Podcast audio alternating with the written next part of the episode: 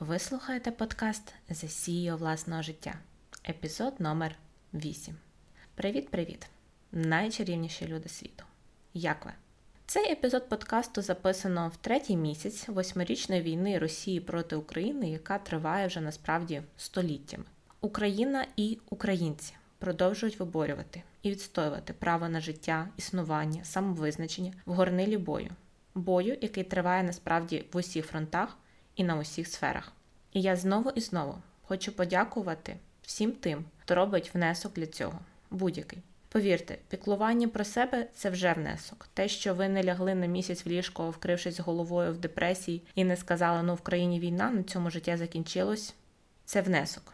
Те, що не поширюєте дезмораль в мережі великий внесок. Що підтримуєте фінансово, матеріально, своєю участю Україну в цій боротьбі це фантастичний внесок. А якщо ще вірите в перемогу, в майбутнє і України і дозволяєте собі цю віру, то це всесвітнього масштабу внесок. Дякую величезне вам.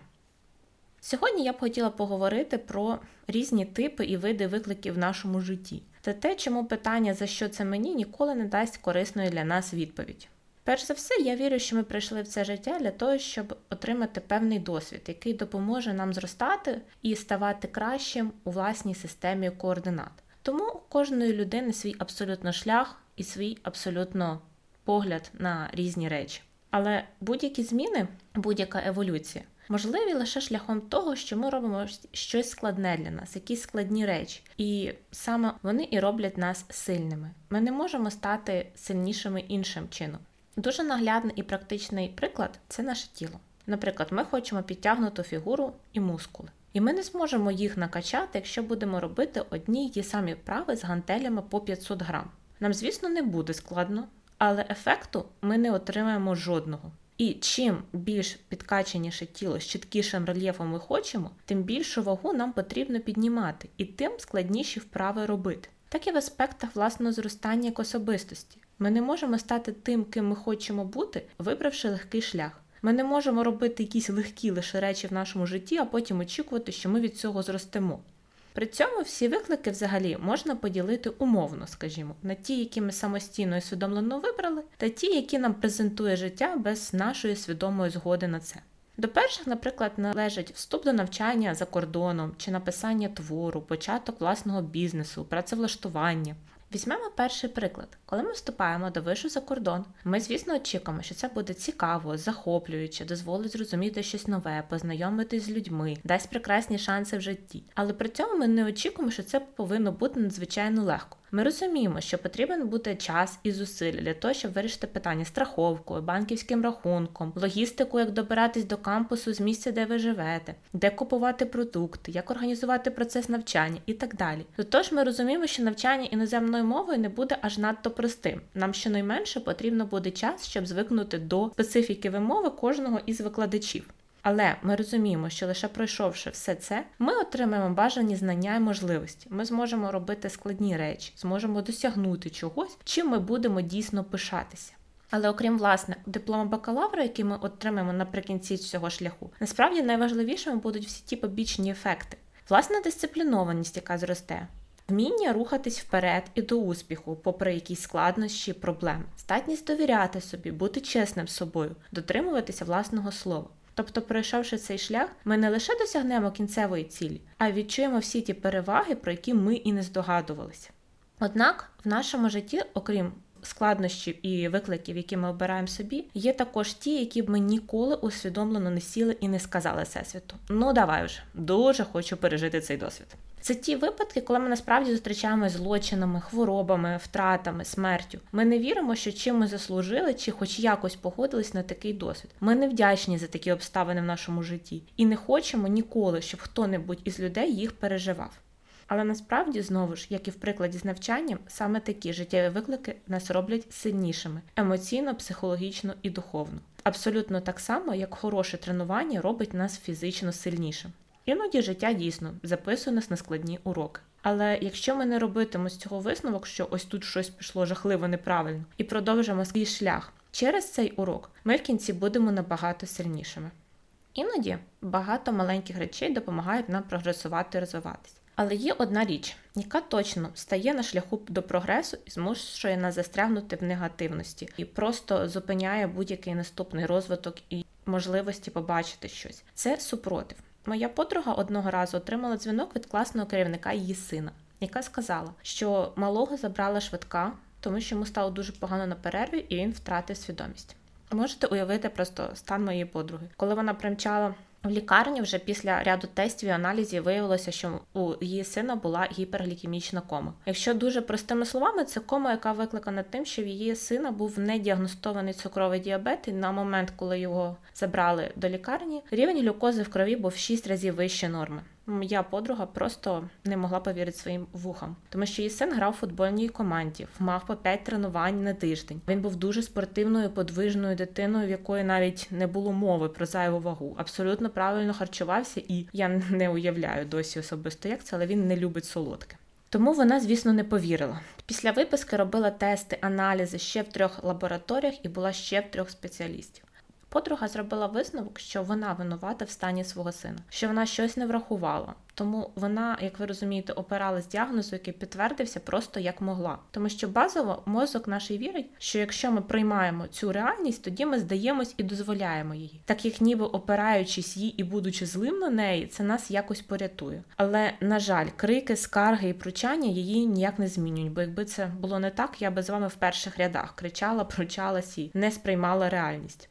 Однак це не означає, що нам не потрібно почути другу думку або третю думку спеціаліста, або ми не повинні зробити все, що в наших силах для того, щоб змінити стан здоров'я і побороти хворобу. Ні, супротив не про це. Це про поганий настрій, про образи і невизнання дійсності. При цьому насправді ми можемо зрозуміти і прийняти, що іноді ми страждаємо і боремося, іноді отримаємо погані новини. Іноді люди нас розчаровують, плани провалюються, а з нами або людьми, яких ми дуже любимо, трапляються жахливі речі. Прийняти, що, хоча нам здається, що щось пішло абсолютно не так і весь світ рухнув, насправді нічого не пішло не так у картині вічності, у картині Всесвіта. Опираючись же реальності, ми не зупиняємо випробовування, а додаємо ще більше негативних емоцій до тих, уже які були. Прийняття всіх частин і багатогранності життя насправді не означає, що ми не допускаємо горя, болю, страху, злость. Всі ці емоції насправді необхідні, коли все йде не так, як ми розраховували але не потрібно відчайдушно опиратися їм. Не додавайте ще один шар страждань і болю. Як писала Брене Браун, коли ми сперечаємось з реальністю, ми програємо, але лише у 100% випадків. Тому немає жодного позитивного аспекту в цій суперечці. Найцікавіше, що в цьому місці ми також найчастіше відчайдушно починаємо намагатися щось виправити. Тому що ця реальність вона задає нам величезного болю. Ми не можемо сприйняти її і хочемо робити будь-що з одною метою вирішити ситуацію, почуватись краще. Насправді цікава річ. Але все, що ми хочемо в своєму житті, будь-які речі, стосунки, подорожі, зустрічі, що завгодно, ми хочемо з одною метою, щоб почуватися краще. Всі ми зараз переживаємо одну з найстрашніших в людському досвіді речей, яку я особисто вважаю, ніхто ніколи не повинен переживати. Це війну. Щодня ми живемо з ризиком бути вбитими, пораненими, втратити близьких або тих, кого ми дуже любимо, втратити дім, роботу. Ніхто з нас усвідомлено її не обирав, але вона є. І найголовніше питання полягає в тому, а що далі? А далі найцікавіше обираємо ми уже усвідомлено. Ми всі можемо стати безвольними жертвами, думати, які ми бідолашні, як наші найкращі роки втрачені, наші життя зруйновані, ніщо не буде як до цього, і звинувачувати в цьому Путіна, Росію, війну і бути в абсолютно безкінечному страху, безвольності і горі. Цим самим ми робимо просто з подій або людей назовні якогось нападника, а себе жертвою. Ми віддаємо всю свою силу і волю іншим обставинам чи людям. Я ж вважаю, що лише коли ми можемо відчути, що маємо повноваження і контроль над тим, що відбувається в житті, тоді відбуваються власне і найбільші зміни. Кожен з нас локально не може контролювати війну, але кожен з нас може контролювати, як він реагує і що відчуває в цій ситуації. Від того, що ми запитаємо себе і які відповіді дамо, і залежатиме наше життя. Тому питання, за що це нам, ніколи не принесе користі і ніколи не буде хорошим варіантом на нього ти ніколи не можеш дати позитивну відповідь, з якої можна зробити якісь позитивні висновки і придумати наступні кроки. Відповідь на це питання завжди пронизана негативом. При цьому до запитань, які мені здаються корисними і можуть допомогти у русі вперед, належить, що мені пропонує ця ситуація. Коли я думаю про війну, діагноз, розчарування в чомусь чи комусь, що ця ситуація пропонує мені? Яка тут можливість? Що я можу винести з неї? Як я можу стати сильнішим? Чого навчитись? Деякі з вас можуть сказати: о, та припини. В чому може бути альтернатива взагалі подивитись на війну? Прокинься, війну!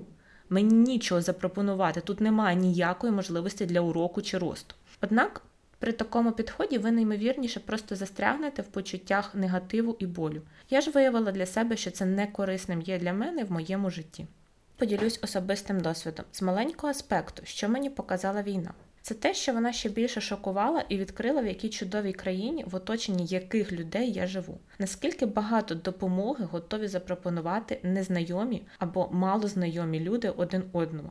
Я ще раз зрозуміла, наскільки я обожнюю людей в своєму оточенні, наскільки в мене фантастичні друзі і знайомі. Я зрозуміла ще раз, що не можна ніколи здаватись, навіть якщо здається, що всі кинули, все даремно, нічого не даремно. Потрібно робити те, що ти можеш, і те, що не можеш, іноді теж.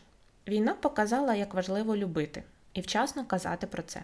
Як багато речей враз стали неважливими, і яке величезне полегшення може бути від того, що ти просто заходиш в телеграм і бачиш, що людина була онлайн 10 хвилин тому. Війна це шанс показати любов, підтримку, надати допомогу, бути на одній стороні і проводити історичну просвітницьку діяльність, доносячи, чому ж так важливо знати історію. Війна показала, що Україна це про неможливе, яке стало можливим. І це лише незначна частинка того, як би я дала собі відповідь на це запитання. Ще одне велике питання: як я можу проявити, показати себе в цій ситуації? Наприклад, я можу перебувати в стані віри і заряджати нею людей довкола. Я можу писати листи європейським політикам і дописи в соціальних мережах з закликом про допомогу. Я можу воювати, я можу волонтерити, я можу донатити, я можу продовжувати працювати і платити купу податків. Я можу допомагати друзям переїхати, я можу вивести дитину чи батьків в безпечне місце і так далі. Ми відкрили, що здатні на набагато більше, ніж нам здавалося. Ми відкрили в собі, що ми глибоко багата країна. Ми за один день можемо зробити внесок на рахунок благодійного фонду, якому довіряємо, в розмірі 308 мільйонів гривень. Хоча за рік до цього ми зібрали всього лише 20 мільйонів гривень. Ми глибоко дієва країна, яка здатна до фантастичної самоорганізації на місцях. Ще одне питання, яке я люблю задавати, це те, а що ж найбільше схоже на любов? Що менш схоже на страх, а більше на любов? Які наші думки, дії, вчинки? Чи концентруватись потрібно зараз в цій ситуації, в ситуації війни, на допомозі тим, хто потребує, нашій армії, внутрішньо переміщеним особам, чи на ненависті, гнівові і злості? Одне дасть результат, інший лише витрачить вашу енергію. Я взагалі окремо б хотіла сказати про ненависть, про яку зараз дуже багато говорять, багато людей її відчувають, багато людей її транслюють в інформаційне поле. Мені здається, що в ній, як і в запереченні, немає переваг бути постійно, тому що ненависть вона дуже важка, вона дуже болюча, вона забирає дуже багато ресурсу. І найцікавіше в цьому всьому всі наші почуття відчуваємо лише ми. Інші люди можуть здогадуватись про їх глибину на основі наших слів, вчинків, дій. Але насправді в кінці дня з ненавистю залишимось ми наодинці.